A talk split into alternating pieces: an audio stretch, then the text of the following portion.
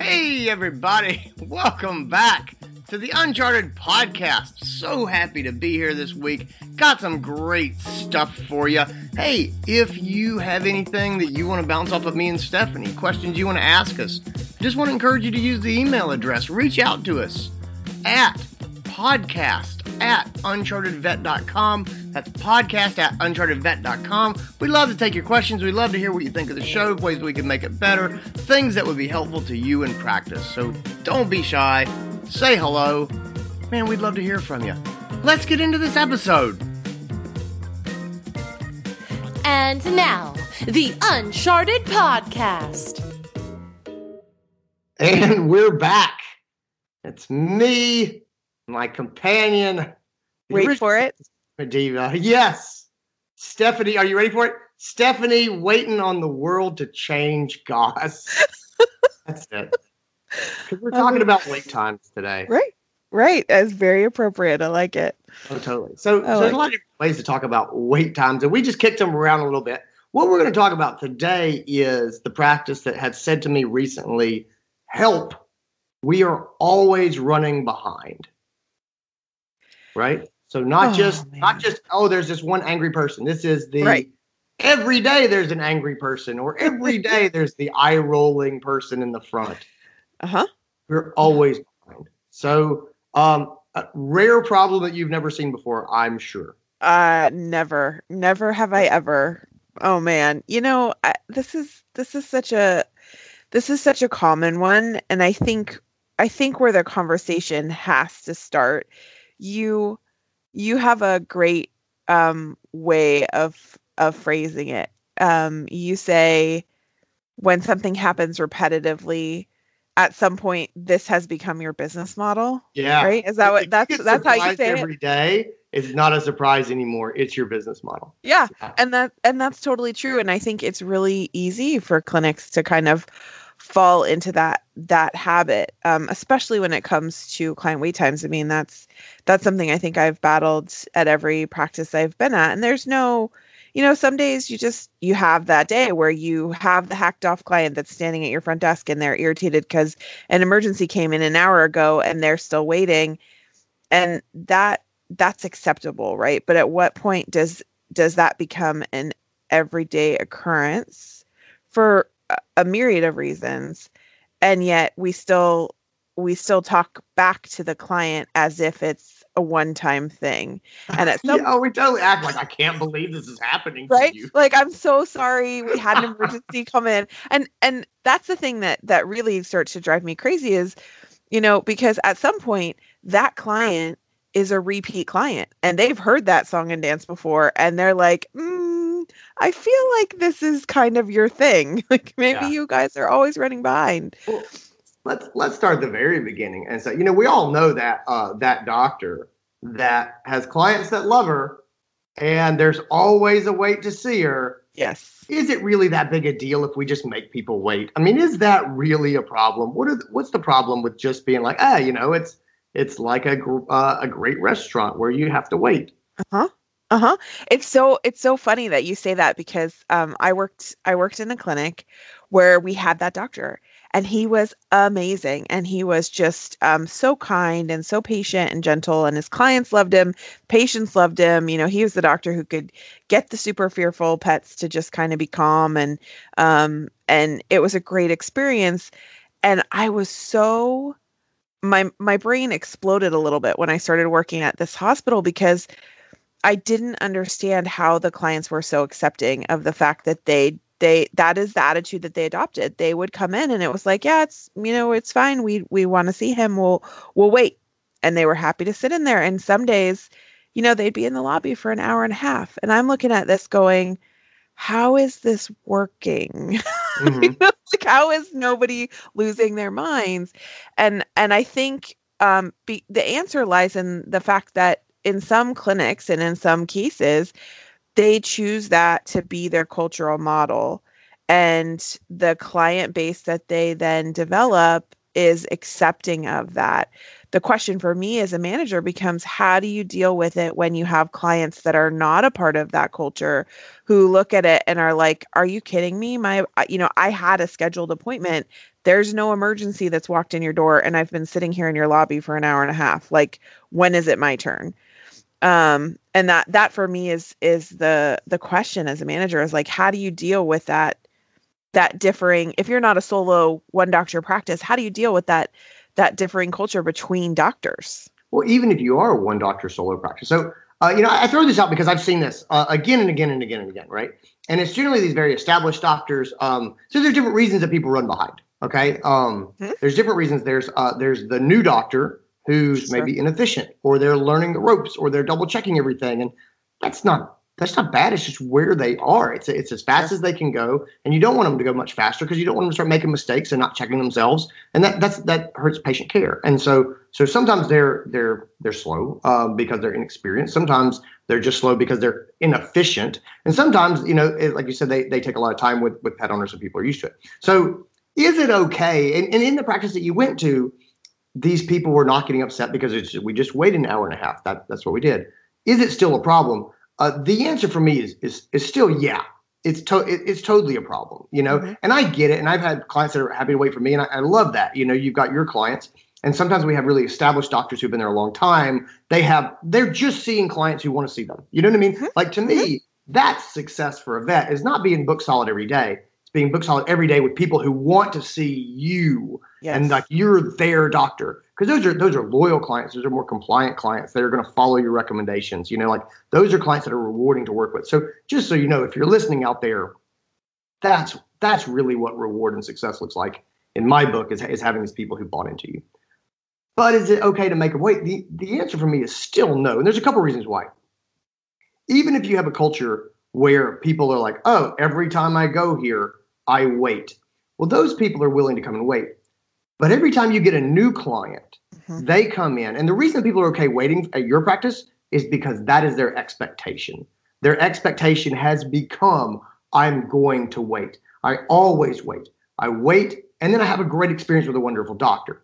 The problem for you is that when new clients come in, they do not have that expectation. They actually just pulled up in their Uber where they pulled their phone out of their pocket. Some random dude pulled up in front of them. Two minutes later, not even at the corner, just where they were standing. And they got in, and the guy drove like a maniac to the clinic, and they got out, and they didn't even pay the guy. They just walked into the clinic, right? Like that's the mm-hmm. convenience that they're used to having. And you're like, oh, welcome to 1963, where people wait an hour and a half to get routine services done. They're not, they're not having it. And so, if you want to grow your practice, if you want to retain these people, especially younger pet owners, I mean, younger meaning people yeah. who are not 50 years old and used to waiting for stuff, um, then then then you you got to address this. The other thing is when it's easy in the back to be like the clients love me, and this is this is the wool we pull over our own eyes. We're like, I go into the exam room and the clients are so nice to me. Like, yeah, dude, they're nice to you, but they were a jerk to your technician. And the mm-hmm. poor front desk person just got like they got Clobbered. dagger you know, yep. for the last 30 minutes. And they're just having to sit up there. And and and, and when wait we talk wait time, I don't ever want us to forget the plight of the front desk because you can be in the back and you can just forget about those people. That's your yep. convenience. But the front desk people cannot forget because they're sitting there with those people. It's like they're sitting with this angry person who is going to look for a place to point their frustration. And it's the living, breathing person that's sitting right in front of them. And just mm-hmm. try to imagine having a desk that you're required to sit at. And there's an angry person sitting 10 feet away and they're not going anywhere. And you just have to sit there and pretend to be busy at all times and not make eye contact it's it's awful. It's it's I, have said it before. It's it's like the worst party you've ever been at your life, and you can't leave, and you just have to sit there. And and I think that's so true, and it's um it's something that we often forget. And you know there are um a lot of amazing rock star CSRs that I've had the pleasure of working with in my career, and they're making the front desk an experience. And even if you have um, you know, the snack bar and the coffee and the water and all of the you know even if you've got them taking pictures in the lobby and even if you if you've got all the stuff to keep them entertained at some point more than 10 minutes is going to drive anybody crazy. And so at some point they run out of things to do. And you know even you as a csr having sat in that seat you can only suggest you know, Mrs. Jones, it looks like, you know, Dr. Sarah's still running behind. Um, you know, would you guys like to go take a walk and I can, you know, give you a, a, ring on your cell phone when when we're ready? You can only make suggestions like that for so long um, before they just do exactly what you said, which is sit there and anytime anybody looks up and makes eye contact, you're getting that glare like what is going on? And it and it can even come from the the calmest um favorite clients you know like oh, yeah. at, at some point everybody's time is valuable and they're stuck there and i and i think that that is a is a really really good point and i think it's one of the things that's really easy for the rest of the team to kind of forget because they're frantic and they're running around and they're they're doing all of the stuff and the things in the back and that's that's not to say that um you know, I'm, I'm not trying to call out any of the doctors or technicians or assistants. We get the fact that you guys are running around back there and nobody is saying otherwise. And at the same time, I think that you do have to give consideration to the the front desk team who is essentially trapped there because yeah. their job involves them staying at the front desk so that when someone walks in the door or the phone rings, they can take care of that. And so they are a little bit in no man's land up there. And and so I think that we have to think about how do we make how do we make that that experience different both for the team as well as for the clients? Yeah. Well you know even jumping back for a moment even if you've got clients that are used to waiting they're still not always going to be cool right? And, right. and you and you hit it it's like we all we've all got you know we're all patient to a point. But here's the other thing too is their individual experience different. I was thinking about this yesterday. It's like you know when I'm running ahead of schedule and I'm just like leisurely going to the grocery store um, on Sunday, and uh, and then after that, I'm gonna go pick up my kids from a play day. You know, uh, man, I am the most zen driver on the road, and I have these high and mighty enlightened thoughts like, look at all of the people rushing through their lives. Are they present in the moment like I am? I think not. I think we would all do better if everyone just realized that life is a stream. and I have thoughts like that. and then and then Monday comes around and I and I didn't get out the door on time because I'm trying to get the kids to eat their breakfast and they don't want to eat breakfast and they don't uh-huh. like the cereal that we have and now I'm busting it to get them to, to school and then trying to get to the clinic. And I'm like, get out of the way. Who are you idiot people on the road? Move over, grandma. You're killing me. Oh and, my God. And, and I have that mentality. And it's like, you know, but it, it's, it's so easy to be cool when you're not under pressure. Uh-huh. Then when you're under pressure, that idea of I'm sure the doctor has got a good reason for being late. I should just enjoy my time here in the waiting room with my pet. Those are not the thoughts that we have when we're right. like, daycare charges me a dollar a minute when I'm late. Move right. or else. Mm-hmm. And and I think that that's where we need to be empathetic to our clients, and that's one of the things that that I always um, try to do at as a CSR and that I try and teach um, my CSR teams is is you have to recognize what's going on for the clients. And so one of the easiest ways that we can solve that is to just check in with them and ask and say, you know, if we if we know that we're running behind, and this is this is the question, um, this is something I've been struggling at, at with at my clinic right now is um, you know, we're we're we're shorthanded. We've got some doctor changes going on, and so they're behind uh, than we normally do. And I asked them, I was like, you know, at some point, you can get a little bit behind and then you can have a recheck or you can have a you know a puppy kitten well visit that you know is really a 10 minute appointment and you get caught up and so suddenly that half hour is back on track and you're good to go but at, at some point just like it becomes your business model at some point that that becomes the structure of the day and someone has to look at it and say okay we are consistently half hour 45 minutes an hour whatever it is behind what are we going to do to proactively address this are we going to say to mrs jones in the lobby hey mrs jones you know dr sarah's still running a half hour behind what would work for you today? Would you like to continue to wait and we'll get you in as soon as we can? Would it be better for you if we rescheduled your appointment? Do you want to leave Fluffy here and come back in an hour? What works for you?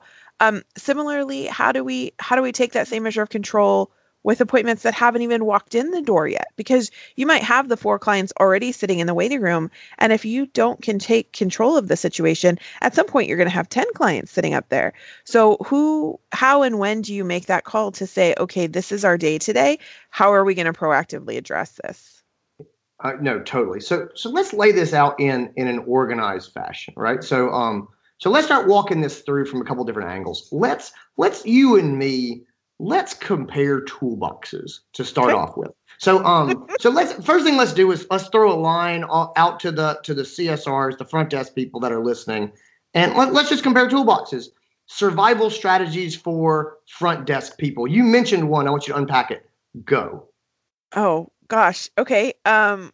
So so the front desk is there. There's clients that are always waiting. They're sitting up front.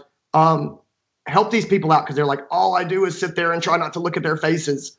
What? How, how do we help them? Let, us give them some skills. So there's a couple of things, um, and some of them involve your practice, and one of them is you want it to be comfortable. So, I mean, uh, one of the things I ask my team to do: go sit in the lobby, sit in your lobby, take t- put a timer on your your watch, your smartphone, whatever. Sit there for five minutes and actually see what it's like.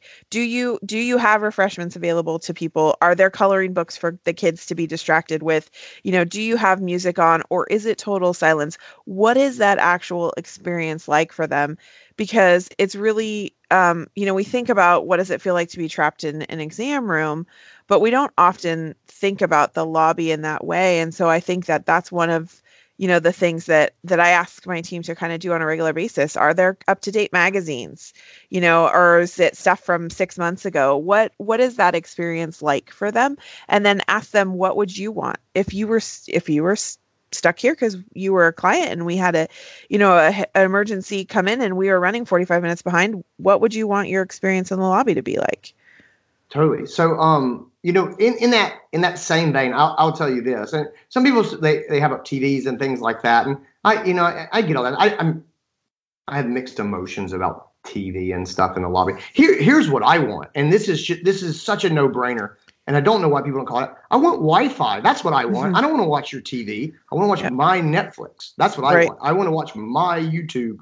Um, and, and I don't want to burn my data and so if I've got headphones, things like that, and I generally have headphones uh, in my pocket, uh, and, and maybe I'm an anomaly, but I don't think so. Nope. I, I want Wi-Fi. So the big thing is give me a good sign that said, here's the Wi-Fi, here's the passcode, yep. boom, you know, get going. That's what you see at the car dealerships and stuff like that. But I think that that it's a simple thing. You've probably already got free Wi-Fi in your practice for for guests. I think most of us probably do.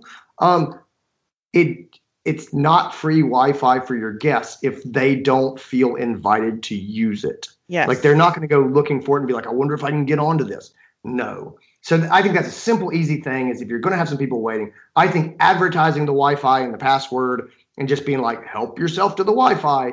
I think that's a big deal. The other thing you mentioned some some coffee and tea. The old Keurig in the um, in the waiting room is important. But I'll tell you what what sort of a game changer is um, you can have it there and have it for them to see. But if you're at the front desk and you really sort of want to make an impression and they're waiting, you say, Hey, I'm so sorry for your wait. Can I get you a coffee or a tea? Can I get you a bottle of water? Yeah. And the difference in me getting you a coffee is different from me being like, there's a coffee stand if you want some coffee, you know? Yes, 100%. It's a different level of, of care for those people. So I, I do like that. Um, you know, the big things that, that I'm going to go into is there's, there's, there's two parts. I'll, I'll start with the first one um, setting expectations is key, guys. Like imagine that you're going to a restaurant, right? And you walk up to the restaurant and um, you may have a, a, reservation, doesn't matter. But you walk up to the restaurant and in scenario A, you walk up and they say, hey, so um, so yeah, sure, got your name. Have a seat and we'll call you when there's a table. And then you wait 45 minutes. Are you happy? No.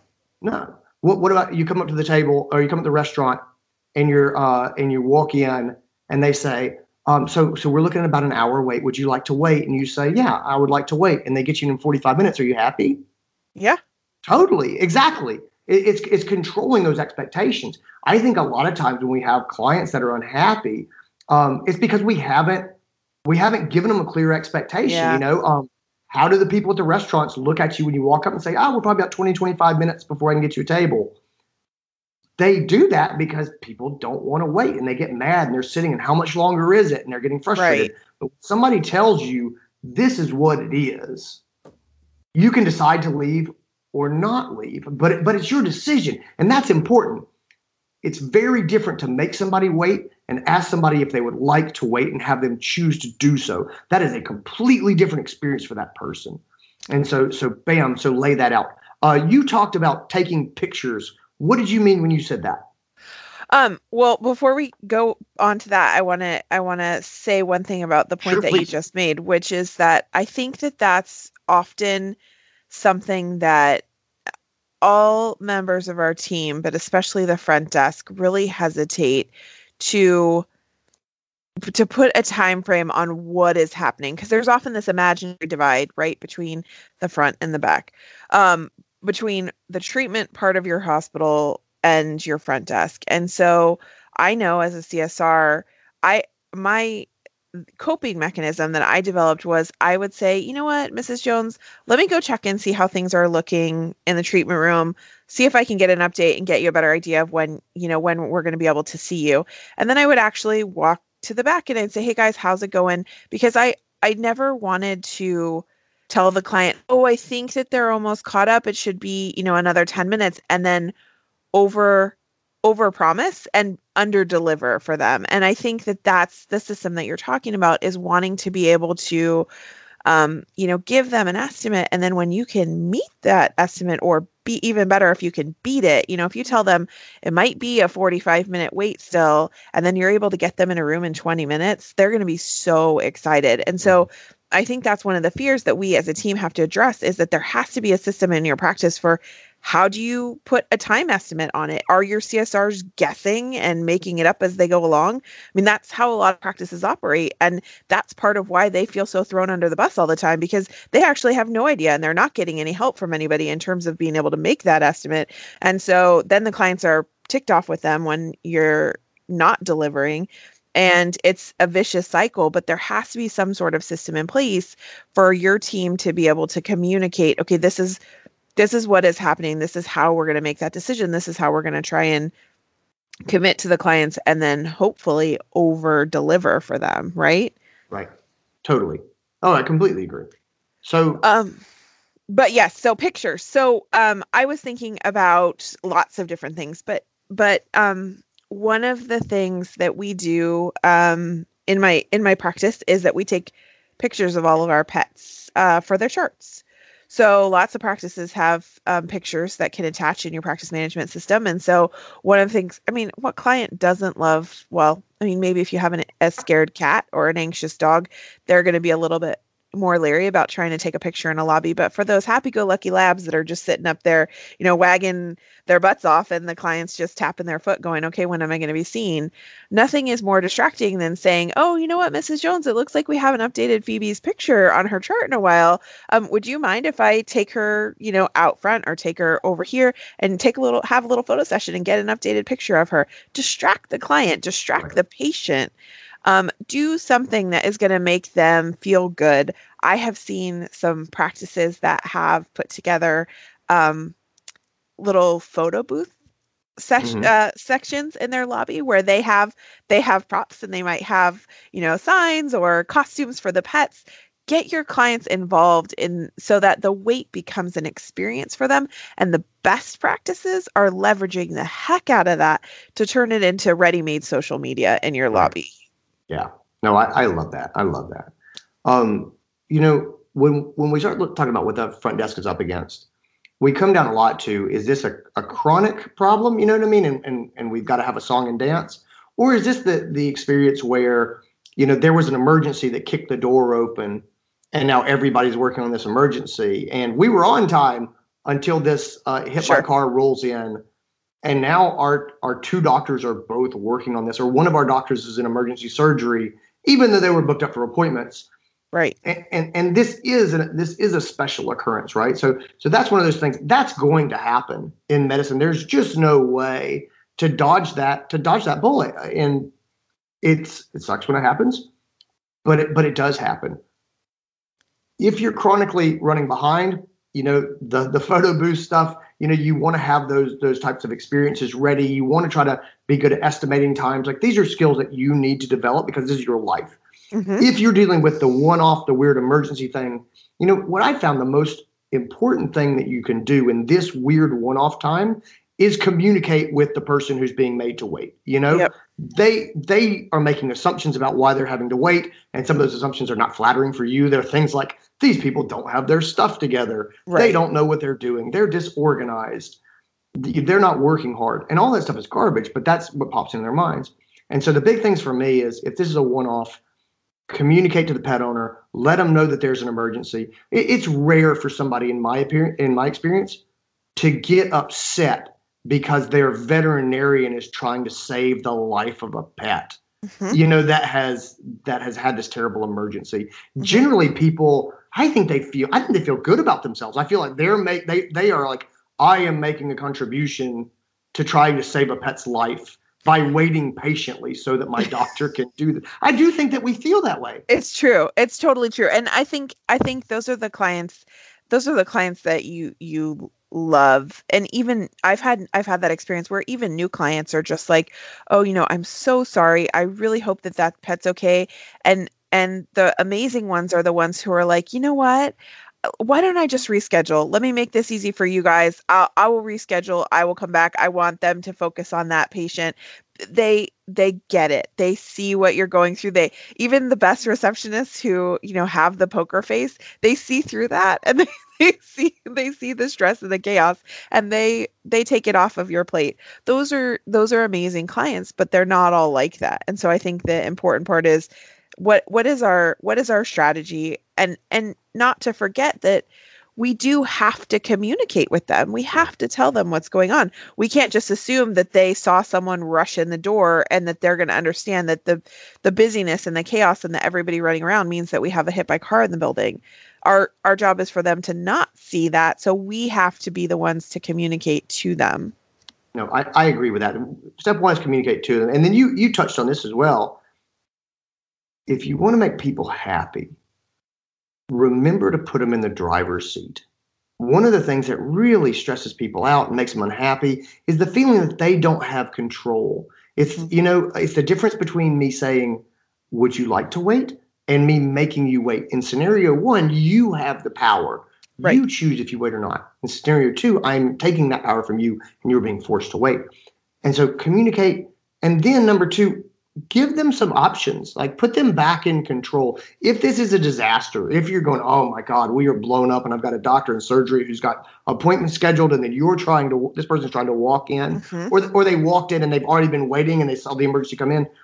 Because they're sometimes the smartest thing you can do is to go to that person and say, this is what's going on. I'm so sorry for your wait.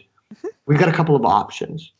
If you would like to continue to wait, you're absolutely welcome to, to wait, and we will get to you as soon as we can. So you can wait. Um, would you like to see a different doctor? Mhm. And our doctor is tied up in surgery. Oh, like, can I can I get you in with a different doctor? Would that be okay with you? Would you like to reschedule?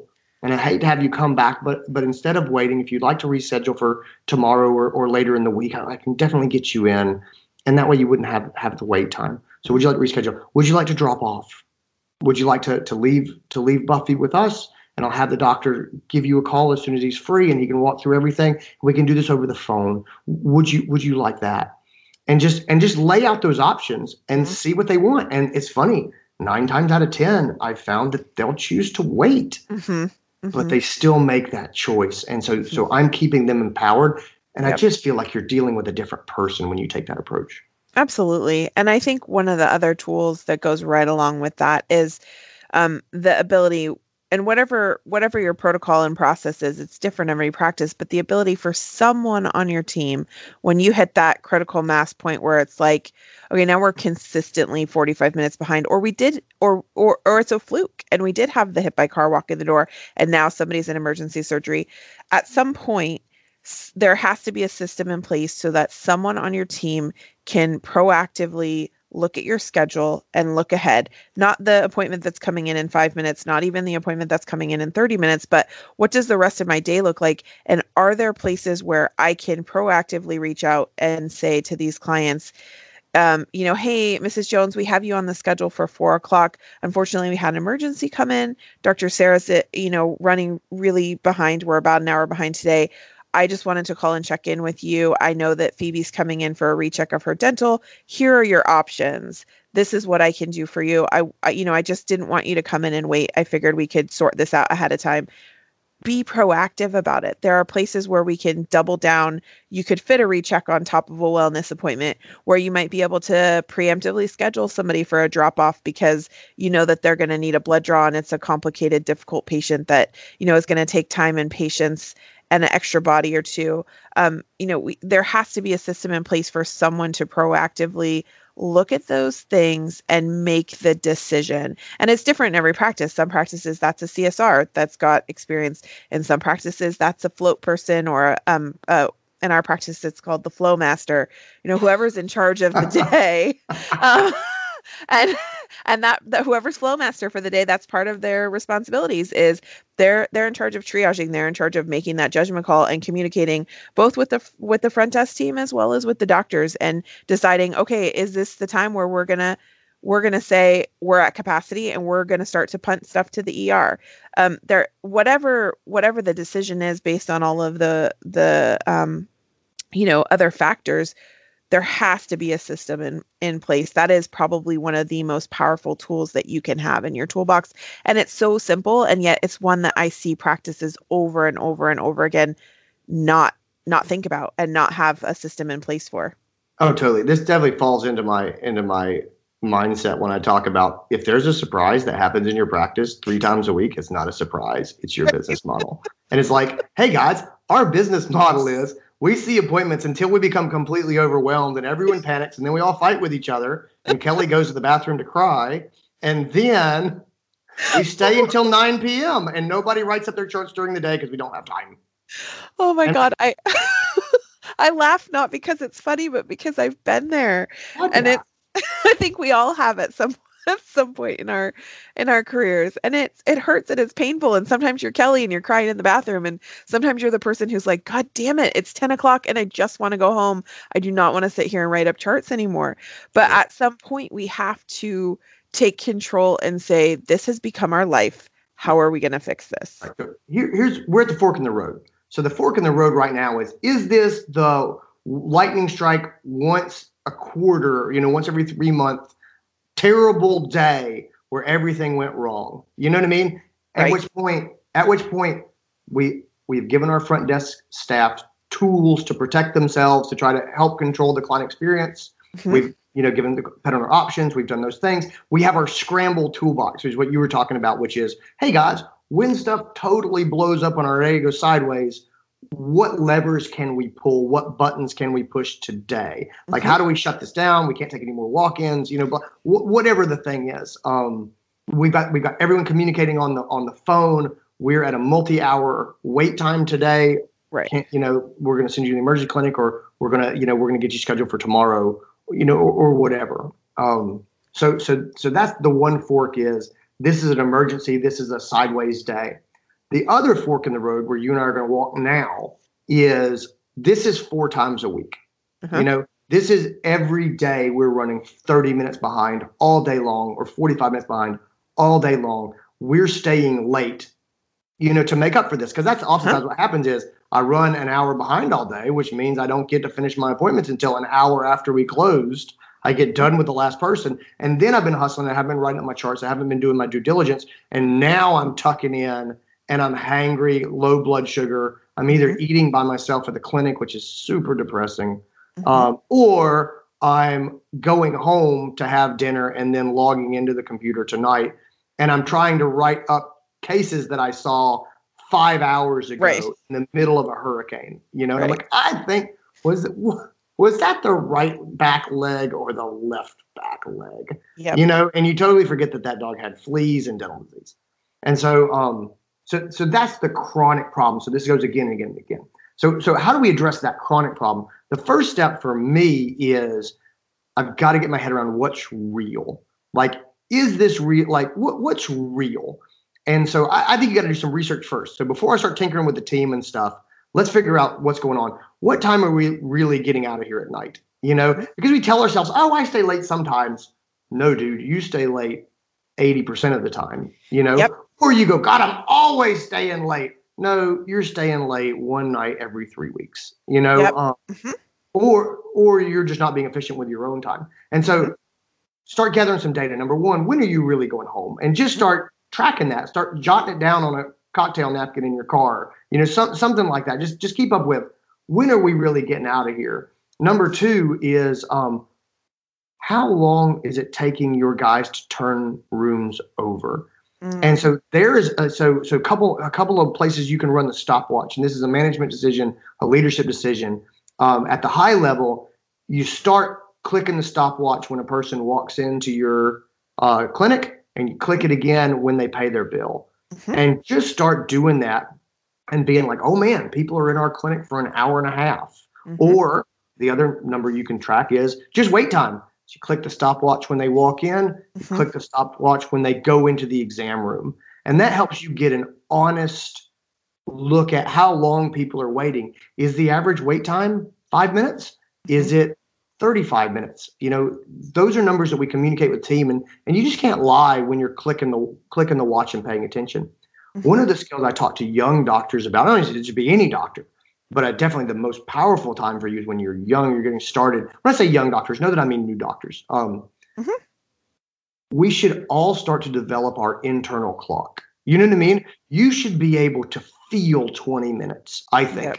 And that's a gift of the experienced doctors. You're real, you're real uh, high, high producing doctors. You're real doctors that that see a lot of cases. The ones that, that tend to run on time and really kick butt and take names, they'll start to feel it when they're at whatever their set appointment time is 20 Right. minutes 30 minutes 15 minutes like they they just know. They're like i need to wrap this up because we're coming to the end of our time together. Mhm. and that's a skill that you have got to learn. And the way that you learn it is starting to pay attention to how long it takes you to do appointments.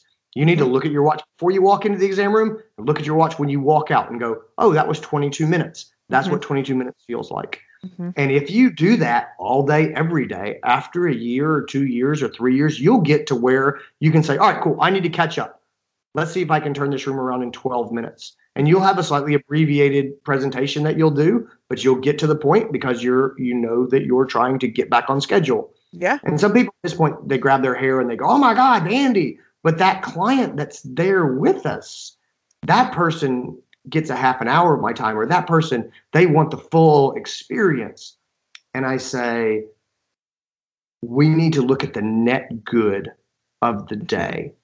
And if you give this person the full experience and the next person gets mad because they're waiting, you're at a net loss. Or if you give them the insist on giving the full experience, so you fall steadily farther and farther and farther behind. By Right. the end of the day, you're dealing with a lot of angry people. You're dealing with other veterinarians that are picking up your slack because you're not getting your stuff done. Or the other veterinarians are doing all the walk-ins because you're just keeping up with your clients. And so I really do think that, that there's a couple ways to manage this, but we have to be honest about the amount of time that we have. And sometimes we have to abbreviate that experience and say, I know I'm not giving you every minute that you would like to have. But we also know that there we all have those clients that would take 120 minutes if they could. You know, Sure. they, they they just want to be there and talk to you. Mhm. Sometimes we've got to set some boundaries there. How do you feel about that? Yeah, so I agree with you 100% and I'm going to work my way backwards through all three of those things. So as as far as the doctors and the, the clock goes, the uh, the only other thing that I could add um because I think you totally hit the nail on the head besides developing your own clock, the other powerful tool that I think you have is to acknowledge acknowledge that you're going to shortchange them. And what I mean by that is you have the power to say, you know, Mrs. Jones, I here's my concern about today. I want to make sure that we address this issue, you know, with Phoebe today. Um, I I do still want to acknowledge issue B, C, and D. Uh, what I would like to do is talk about A today and then let's schedule a follow up appointment for two weeks. And we're going to have you come back and we're going to address the next piece. And maybe you do two pieces at that visit. But a- as a veterinarian, you have the capacity to absolutely be in control and short change them on that appointment in terms of time and make it up to them on on the back end because let's be real you can't smash all of that stuff into one appointment. You have to take control of the situation, or else you're going to give them the hour and 20 minute appointment, right?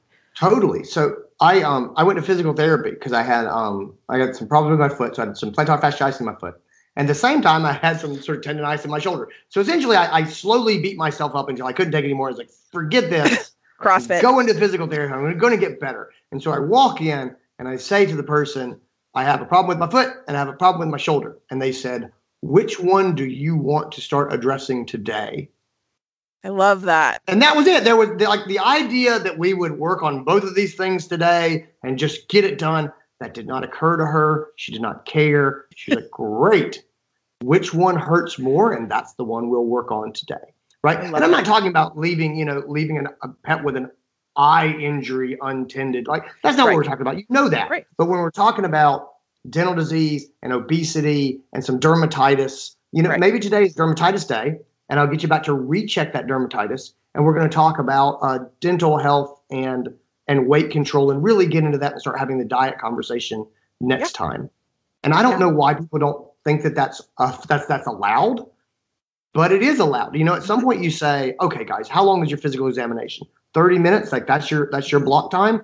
Great. It's $60 for 30 minutes. That doesn't mean $60 for 130 minutes. Mm-hmm. You know, mm-hmm. and, and I'm not dogmatic about don't don't think I'm tossing people out in the street. I'm not. But the idea that I will give you as much of my day as you want for the price of a 20 minute examination, that doesn't make any business sense. Mm-hmm. It, it undermines my staff it, it it's not fair to all the other pet owners who are not getting the time that they need because I'm spending this time with you. Mm-hmm. And again, I'm not talking about being cold-hearted here. It's just about being realistic about how much can you do in a block of time and set yourself up. Well, and there's there's two things um, that that I have seen work really well, and this is I think as a doctor you have to know when to take control of the situation, when to split it up. But um, when I when I really feel like I'm grooving with a rock star team is when the team sets the doctor up for that already. When you have an assistant or a technician who's taking your history and they're like, oh, this is a train wreck appointment, and they can preemptively say to Mrs. Jones, they can be that that physical therapy receptionist and they can say, Mrs. Jones, there is a lot going on with Phoebe today, and we want to make sure that we address all of your concerns. And they can read back to her. So, so far, these are the things that I have written down that you want to talk about with Dr. Sarah today. You've got the, you know, the itching of the skin, and you've got the, um, you know, oh, yeah, you want to get the flea medicine refilled, and oh, there's been some limping. Re- repeat the list back to them, and then ask them um, if we only have time to cover one of two or two of these issues today. What is most concerning to you? I want to make sure that Dr. Sarah knows that,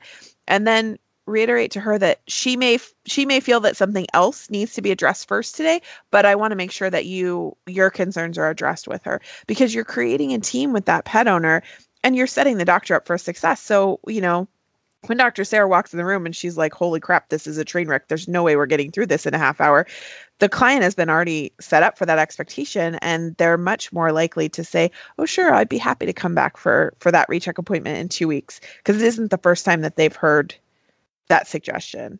Oh, totally. Yeah, and so let's let's talk more about the team because you're exactly right. Like it's having the veterinarian be the the only gatekeeper is hard. That's a lot of pressure on the vet. Uh-huh. If if the team can just start go ahead and start to lay the groundwork, and, and your your advice is perfect. It's awesome. But let's let's talk a little bit more about the team too. If you're at a place and you're always running behind, um, and, and you're the veterinarian and you're always late, that's a problem. And the most common thing that I hear from those veterinarians is they say, Andy, you know, you you you always talk about the importance of building these relationships and, and caring about these clients and asking them open-ended questions and hearing what they have to say and getting to know them as people and, and sort of building that trust how do you have time for that, man? I, have got 20 minutes here, and you're talking about me getting to know these people and then also covering all the things we're supposed to do and talking about the physical examination, explaining what we're doing, and walking through the diagnostics. Hey, how in the world do you do that? And generally, when I hear those uh, that pushback, and, and I get it, often what I say is, tell me about what your technicians do in the room. Tell me about the support you're getting from your technicians. And and the the only way to run the system, I, I think, and to be effective is you've got to push things forward. And so the more that the veterinarian feels like they need to explain, like I have to talk about weight management, and I really want to hit on diet today and explain everything there. And oh, you've got some questions about itchy skin and hair coat. Let's also talk about that. And let me also explain these things. The truth is, we need to run an audit of the things that I'm talking about in the exam room and saying, what can I push forward to my technicians? Because oftentimes, if I'm running two or three technicians, um, it just makes sense for me to push those things forward. And while I'm in exam room one dealing with Mrs. Smith, my technician or my other technician could be in exam room two talking Mr. Jones through Bordetella, canine influenza, talking to him about the body condition score of his pet, all of those sorts of things. And so if I'm always running behind, and the veterinarian is the reason, mm-hmm. what can we take off of that veterinarian's plate? And so if I'm the choke point, the workflow choke point, and that and that has happened, I need to be aware of that. If people, if my techs are standing around waiting for me to get out of the room and move to the next room, the whole system has come to a halt because they're waiting for me. I need to fi- figure out how to get more efficient, and that can be, be me being more concise, paying attention to what I say, making sure I stay more on topic, guiding the conversation a little bit better, but it can also be me delegating so that that technician is already knocking out things in the next room that I don't have to do when I finally get there. Mm-hmm. And that that's totally true. And and from a um, you know from a technician and an assistant um, standpoint, having been in in those shoes, it feels really good to feel like you can contribute and that you can. I I love nothing more as a technician than to be able to say to my doctor, Oh, hey, Dr. Carter, I went ahead and I talked to Mrs. Jones about X, Y, and Z. This is what I told her. This is what I covered. If you have any other follow up, you know, go, by all means, go ahead and tackle it. But I just wanted you to know that I, I, she feels pretty good about it, and I think we're covered on these issues and for him to be able to say dude that's that's awesome. I don't have to cover any of that. Uh, you've you've knocked it out. It felt like i had something to contribute um, to that patient and that relationship and it and it felt really good for me as a technician. And so um, you know i think that that's something that that we hear a lot. I see a lot of commentary over on the you know dr andy facebook page and in um in the threads about articles it's like tech you know that our team just they want to be a part of it. They want to contribute. They want to feel successful. And to me that's where a lot of that started as a as an assistant as a technician is to feel like i could help my doctors get better. Um, and it was a small it might have been a small piece but it was something that i could do to contribute to that Oh, totally. No, I completely agree. So, so, so circling back up and building a system to, to leverage the text, um, it's good for workflow. It takes work off the doctor's plates. It, it, generally improves the client experience because they're happy to have someone in the exam room doing stuff with them. You know, mm-hmm. they, they feel like the appointment is moving forward. Even yep. if they're not talking to the doctor, they feel like I am doing things that matter and this appointment is progressing. And that's worth a lot by itself. And the last thing is, you know, tech burnout comes out a lot to not feeling like they have opportunities to advance, mm-hmm. not feeling like they're getting to develop and grow and get better and, and that that they're not acquiring new skills. That's depressing. It's just not what any of us want in our career. And so figuring out how to leverage them more, delegate more to them, incorporate them more into the examination is a rewarding experience for them. Mm-hmm. And the last thing I would say from a doctor sort of standpoint is if you've got a doctor that's always um, running behind I don't think all the doctors always have to have the same appointment length. And if you say, oh, I've got four doctors and they all see 20 minute appointments, but I've got a new veterinarian and they cannot keep up with 20 minute appointments, or even if I have a slower a veterinarian that can't keep up, you know, at some point you get to pick your poison. And so, do I start booking this doctor at 30 minute appointments when the other doctors book at 20 minute appointments? Or do I continue to book them at 20 minutes and act surprised every day when they fall behind and people are waiting and they're complaining? And, and, and it's, it's, it's kind of up to you. And there's a lot of different ways around that, but let, us just say that this is a doctor that you like and you want to have on. I like the idea of a, of a newer graduate doctor who has mm-hmm. the potential to get up to speed and get on track. But let's like, why do we hold this person against the grindstone? It's just let's accept them for where they are. Let's try to adjust our system and mm-hmm. put them in a position to succeed.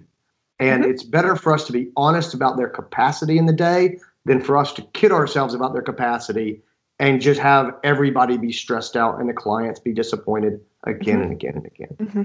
And and I would say that um, in that particular instance, as a as a manager, one of the biggest tools that I have developed in the last five or six years, I have had five new grads, and so I I love new grads. Um, and but I know that there's a lot of hospitals that are afraid of them. And I think a lot of them are afraid for that very reason that you just mentioned, which is that there is ramp up time. They are learning, they're getting out of the school habit where they were, you know, doing everything under the sun and they were expected to process in that way and you in and it, so it was a longer process and so for me exactly the system that you just mentioned is so key and it's something that so many hospitals forget set them up for success. When they start, have their appointment times run um, you know, one appointment an hour. If you're running half hour appointments on everybody else, have them run, um, you know, even if in your schedule you're booking a half hour block so that it looks like everybody else, block the next half hour, the next half hour off so that they have time to come out of the room, to look at their books, to talk to another doctor, to say, this is what I'm going to do. How, you know, do, is, this is what you would do. Let, give them that time to do what they need to do and then slowly whittle that that time off of the back of a, the appointment. So maybe for, um, you know, uh, my kind of system is for the first few weeks. Sometimes it's two, sometimes it's four. Um, I start and they have one one appointment an hour, and when they've proven to me that they can handle that, then I can move that up faster. But I have a set period of time where this is how your schedule's blocked off. You're doing one appointment for an hour, and then you're doing, you know, one appointment every 40 minutes. And then I'm moving you towards the every 30 minutes or the every 20 minutes. And it's preemptively set up that way. Um, it's talked about as a system with them from the beginning and with the team as a whole and and with the clients too, a little bit to say, you know, come on in, Mrs. Jones. We've got you ready for a nine o'clock appointment. And, you know, based on what you're coming in for today, this should probably be, you know, a 30 or 35 minute appointment.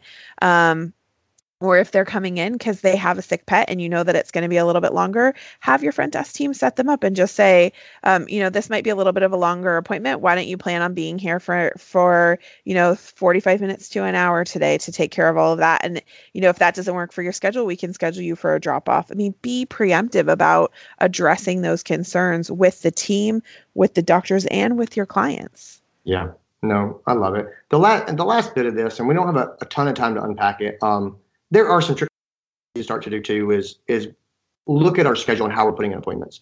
Yep. If you're getting crushed and w- people are walking in on top of you and you can't keep up, it's not failure to put some walk-in blocks on the schedule or just put your schedule and block catch-up time. Yeah. That's sometimes that's mental health. That's smart. That helps keep you on schedule. If you're like book solid and you say, this is as fast as our team can run, and then the plan is that people are just going to walk in on top of as fast as the team can run, that's yeah. a bad plan.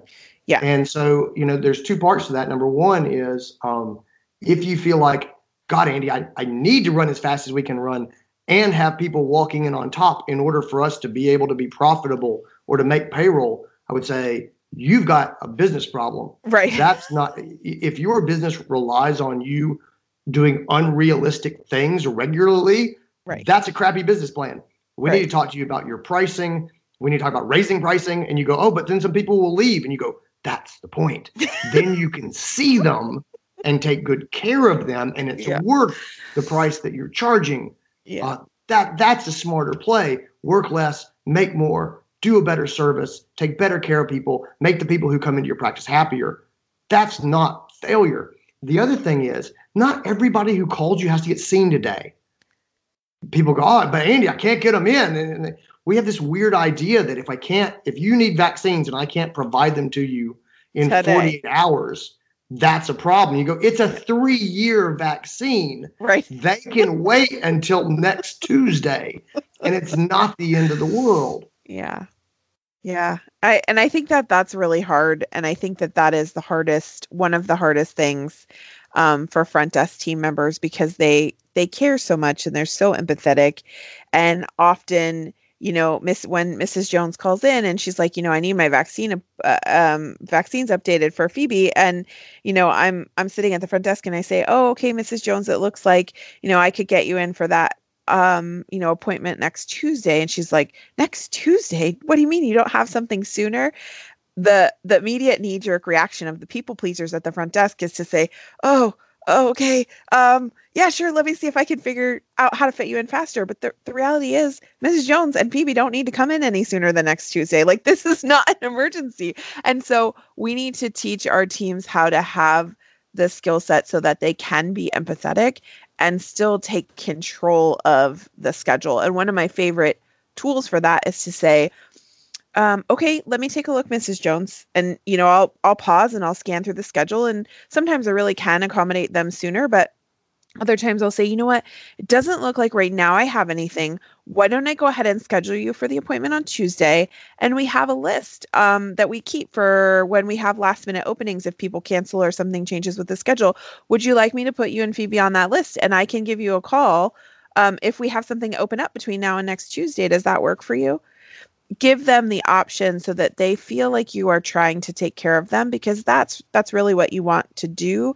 But that doesn't mean that you have to let the inmates run the asylum. I mean at some point we have to take control of our schedules and we have to do what's best for the for the business and the practice. And so the reality is that's a perfect example of where mrs jones and phoebe really can wait until next tuesday. There's no reason why they need to come in sooner.